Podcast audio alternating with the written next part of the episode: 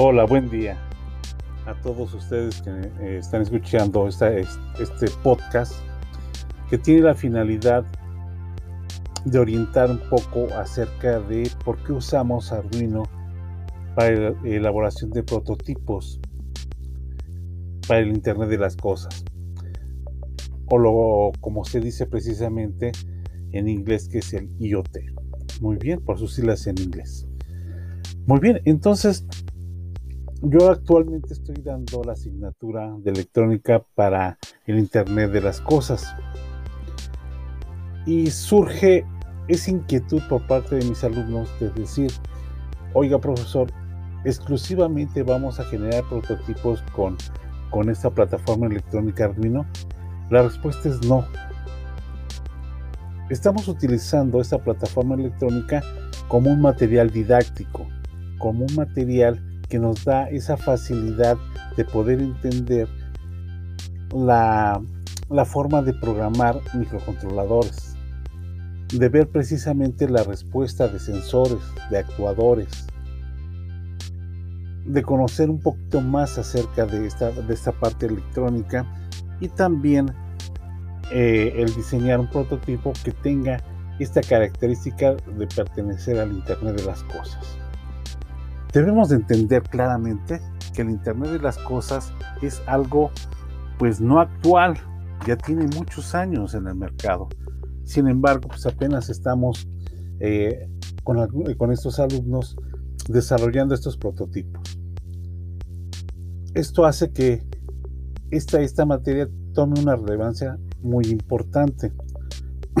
Nuestros alumnos van a tener esa capacidad de ir generando elementos, cosas que van a tener sensores, van a tener una serie de actuadores que van a estar conectados a una red de datos. Una red que, donde se va a transportar toda esta información y que tenemos que analizar, tenemos que monitorear y sacar estadísticas de todos estos datos. Ese es básicamente el Internet de las Cosas.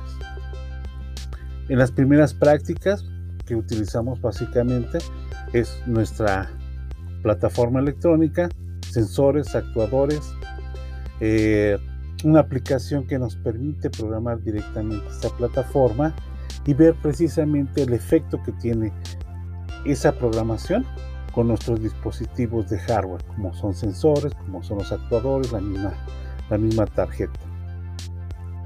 Pero eso no basta, eso no es IoT.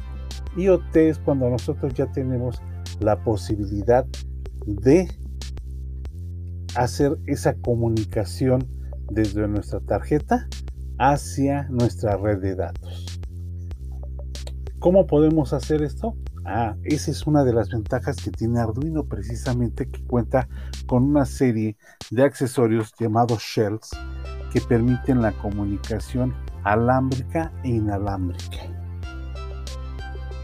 Esto hace que desde, cualquier dispositivo que cuente con, ciertos eh, protocolos de comunicación, nosotros podamos accesar a este dispositivo, ver los datos, hacer que estos, datos eh, respondan bajo ciertas circunstancias y hacer que eh, nuestro prototipo nos dé información para poder tomar decisiones.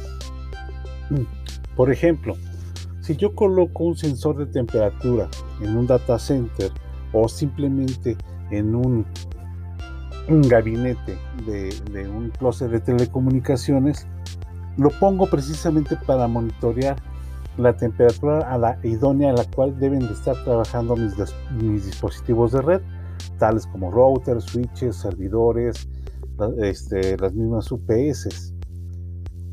Si este, si este incremento es demasiado, entonces los dispositivos empiezan a trabajar de manera errática.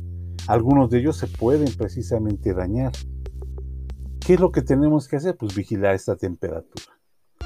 En el momento que exista un incremento de temperatura que sea peligroso para estos dispositivos, pues nuestro sistema conectado a la red nos debe de mandar una serie de alertas, ya sean sonoras, ya sean luminosas, posiblemente hasta mensajes mandados a través de la red hacia los encargados de vigilar estos parámetros de este closet de comunicaciones o de este data center y tomar decisiones, como cuáles, pues precisamente ver qué está sucediendo con el sistema de climatización y tomar acciones para poder reparar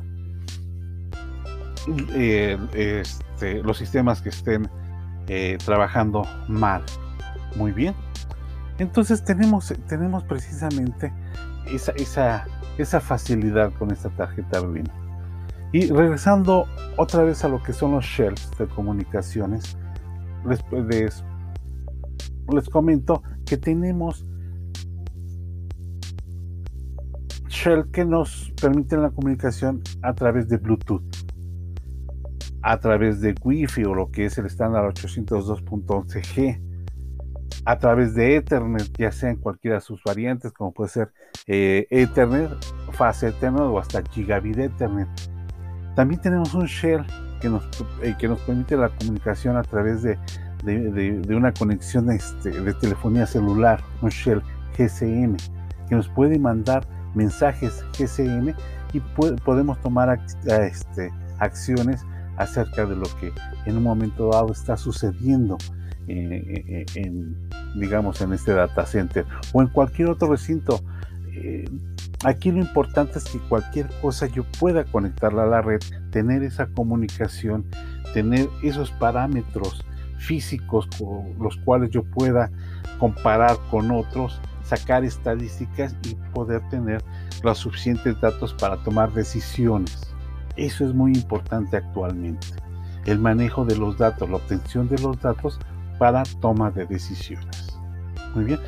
En conclusión les puedo decir que Arduino no es la única plataforma que hay para, realizar este tipo de prototipos para IoT, pero sí digamos es la más didáctica, relativamente barata, fácil de configurar, fácil de conectar, fácil de monitorear y les permite a los alumnos tener un panorama mucho más grande sobre lo que es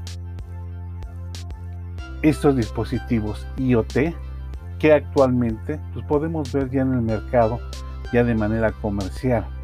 Pero ellos ya van a tener la facilidad de poder hacer diseño de prototipos de acuerdo a las necesidades de las empresas, de la industria, sobre todo hablando de la industria 4.0, este, pues este, es importante tener eh, estos eh, dispositivos IoT que nos ayuden a monitorear todo un sistema de producción. Muy bien, entonces les vuelvo a repetir, no es la, la, la, este, la única plataforma, pero sí, digamos, es la más didáctica que podemos ahorita trabajar. Más adelante, con mayor experiencia, entonces sí podemos irnos a plataformas mucho más robustas, entre ellas precisamente está Raspberry. Les agradezco mucho su atención y tengan ustedes un buen día y espero que esta información les sea de utilidad y les despeje sobre todo todas esas dudas. Les doy un cordial saludo su servidor Gerardo Vargas Pérez, me despido. Que tengan muy buen día. Hasta luego.